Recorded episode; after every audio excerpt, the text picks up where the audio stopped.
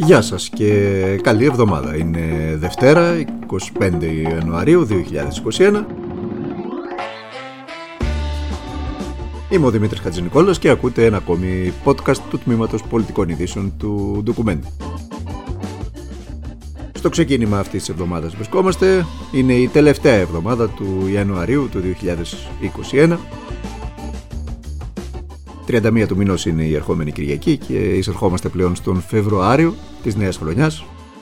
Οι ήδη περισσότερες ευρωπαϊκές χώρες βρίσκονται αντιμέτωπες με το τρίτο κύμα πανδημίας, υιοθετώντας αυστηρά περιοριστικά μέτρα και σε κάποιες εξ αυτών με σκληρό προτεσταντικό, λουθυρανικό, θρησκευτικό υπόβαθρο, όπως για παράδειγμα η Ολλανδία, Μερίδα πολιτών αντιδρά ακόμη και με βία επεισόδια όπως χθες το απόγευμα ενώ η χώρα μας ε, αναζητεί τρόπους να ανοίξει σιγά σιγά την ε, αγορά. Προφανώς και με την ε, πίεση του αρμόδιου Υπουργού Ανάπτυξης του κ. Άδωνη Γεωργιάδη, ο οποίος καίγεται να ανοίξει την αγορά.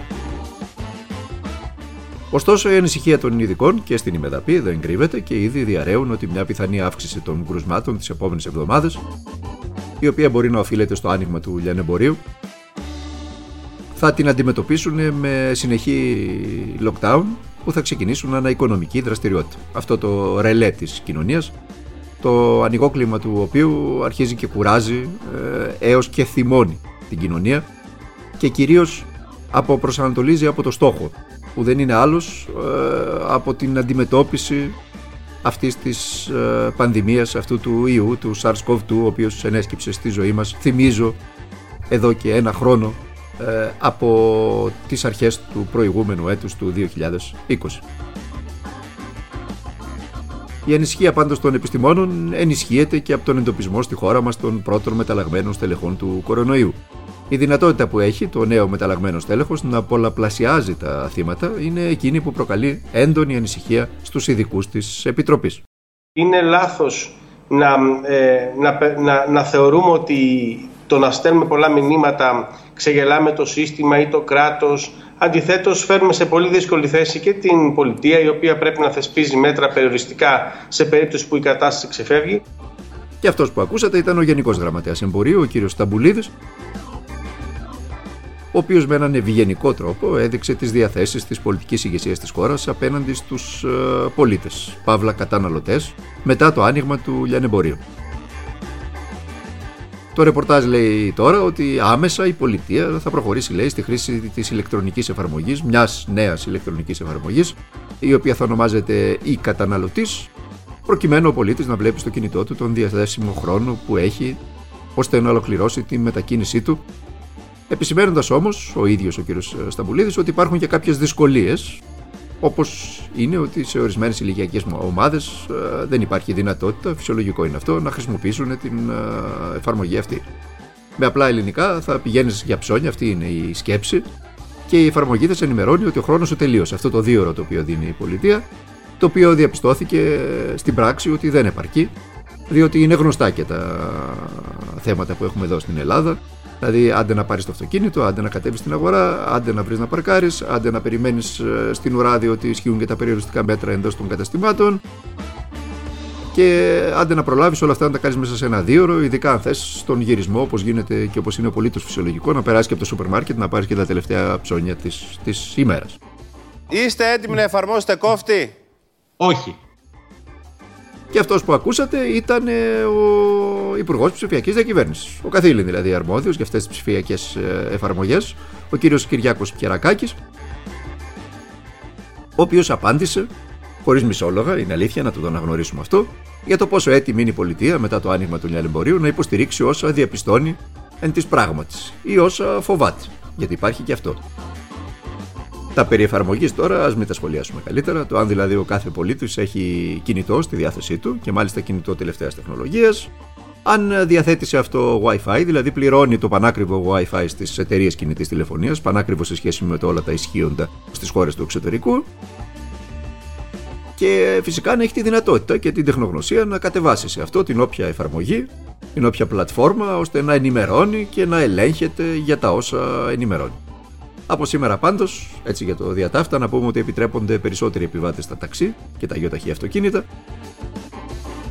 Ενώ η μετακίνηση από νομό σε νομό θα επιτρέπεται μόνο για φοιτητές που θα ταξιδέψουν για να ξενικιάσουν λέει, την κατοικία τους. Με την προπόθεση να έχουν μαζί τους ως αποδεικτικό τη λήξη του μισθωτηρίου από το TaxisNet.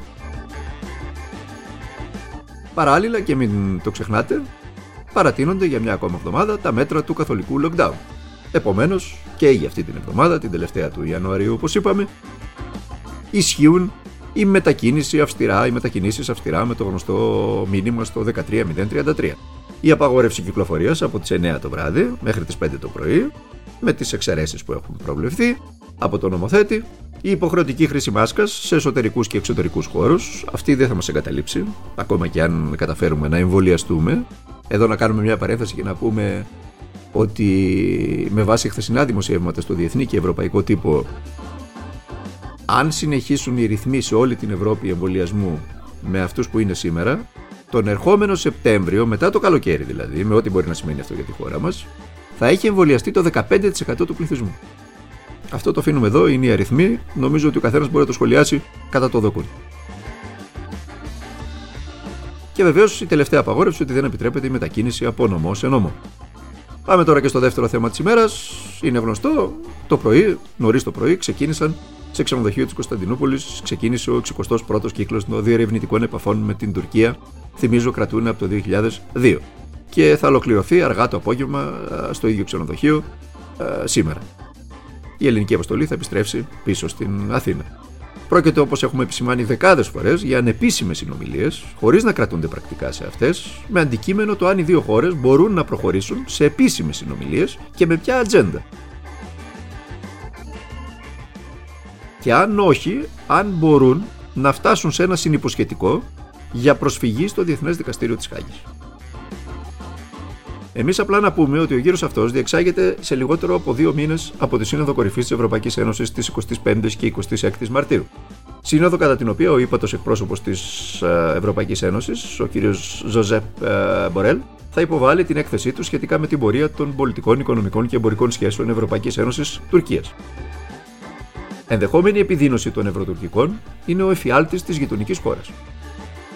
Το θετικό για την Ελλάδα είναι ότι η βελτίωση των σχέσεων της Τουρκίας με την Ευρωπαϊκή Ένωση περνά πλέον μέσα από τη βελτίωση των Ελληνοτουρκικών. Και αυτό είναι κέρδος για την Αθήνα, όπως και να το κάνουμε, όσο κι αν, για παράδειγμα, οι Γερμανοί πιέζουν και τη χώρα μας να βάλει νερό στο κρασί της. Αυτό είναι ένα κεκτημένο, το οποίο σε καμία περίπτωση δεν μπορούμε να απεμπολίσουμε. Και σε κάθε περίπτωση πρέπει να το αξιοποιήσουμε όσο το δυνατόν καλύτερα γίνεται για τα εθνικά μας συμφέροντα. Γι' αυτό και η κυβέρνηση, αλλά και η αντιπολίτευση, η αξιωματική αντιπολίτευση, συμφωνούν ότι οι ερευνητικές έπρεπε να ξεκινήσουν και είναι ορθό που ξεκίνησε. Ο Έλληνας υπέξ Νίκος Δένδιας θα βρίσκεται στις Βρυξέλλες το επόμενο διήμερο, προκειμένου να συμμετάσχει στο Συμβούλιο Εξωτερικών Υποθέσεων και μετά θα έχει και μια σειρά επαφών μεταξύ άλλων με τον Αντιπρόεδρο της Κομισιόν, τον κύριο Μαργαρίτη Σκινά, τον εκτελεστικό αντιπρόεδρο, τον ε, Βάλτης Ντομπρόφσκης και τον επικεφαλής της Ευρωπαϊκής Διπλωματίας, τον Ζωζέ Μπορέλ. Στα εξοπλιστικά υπάρχουν και αυτά, μην το ξεχνάτε. Το απόγευμα ο Έλληνας Πρωθυπουργός, ο κ. Κυριάκος Μητσοτάκης, θα υποδεχτεί στο Μέγαρο Μαξίμου την Υπουργό Άμυνας της Γαλλίας, την κυρία Φλωράνς Σπαρλί, προκειμένου να πέσουν οι τελικές υπογραφές για τα αεροσκάφη Ραφάλ και να συζητηθεί και το θέμα των γαλλικών φρεγατών. Το κακό για τη χώρα μας είναι ότι η Τουρκία του Ρετζέπτα Περντογάν από τις αρχές της δεκαετίας του 2000 έχει κάνει την επιλογή της και η επιλογή της δεν είναι άλλο παρά να εξοπλίζεται σαν αστακό. Ε, Αναβαθμίζοντας μάλιστα σε τεράστιο βαθμό και την εγχώρια βιομηχανία της, ο ίδιος ο κ. Ερντογάν παραδέχτηκε ότι όταν ανέλαβε στις αρχές της δεκαετίας του 2000 υπήρχαν 56, αν θυμάμαι καλά τον αριθμό, ανέφερε ε, αμυντικές βιομηχανίες στην Τουρκία και σήμερα υπάρχουν πάνω από 1500. Αυτό και μόνο τα λέει όλα. Τι σημαίνει αυτό, Σημαίνει ότι αναγκαστικά σμπρώχνει και τη χώρα μας σε μια κούρσα εξαιρετικά δαπανηρών εξοπλισμών με ό,τι μπορεί να σημαίνει για την Ελλάδα, αλλά και για την τουρκική οικονομία που είναι σε πολύ χειρότερη κατάσταση. Ό,τι μπορεί να σημαίνει αυτό για τη χώρα μας, η οποία από το 2010 και μετά ε, αντιμετωπίζει ακόμη, δυστυχώς εδώ και 10 χρόνια, τις επιπτώσεις της ε, χρεοκοπίας της. Εδώ θα είμαστε στο καθημερινό πλέον ε, podcast του τμήματος πολιτικών ειδήσεων του ντοκουμέντου να τα βλέπουμε και να τα εξετάζουμε όλα αυτά. Μέχρι αύριο το πρωί να περνάτε να είστε καλά και βεβαίως να προσέχετε τον εαυτό σας.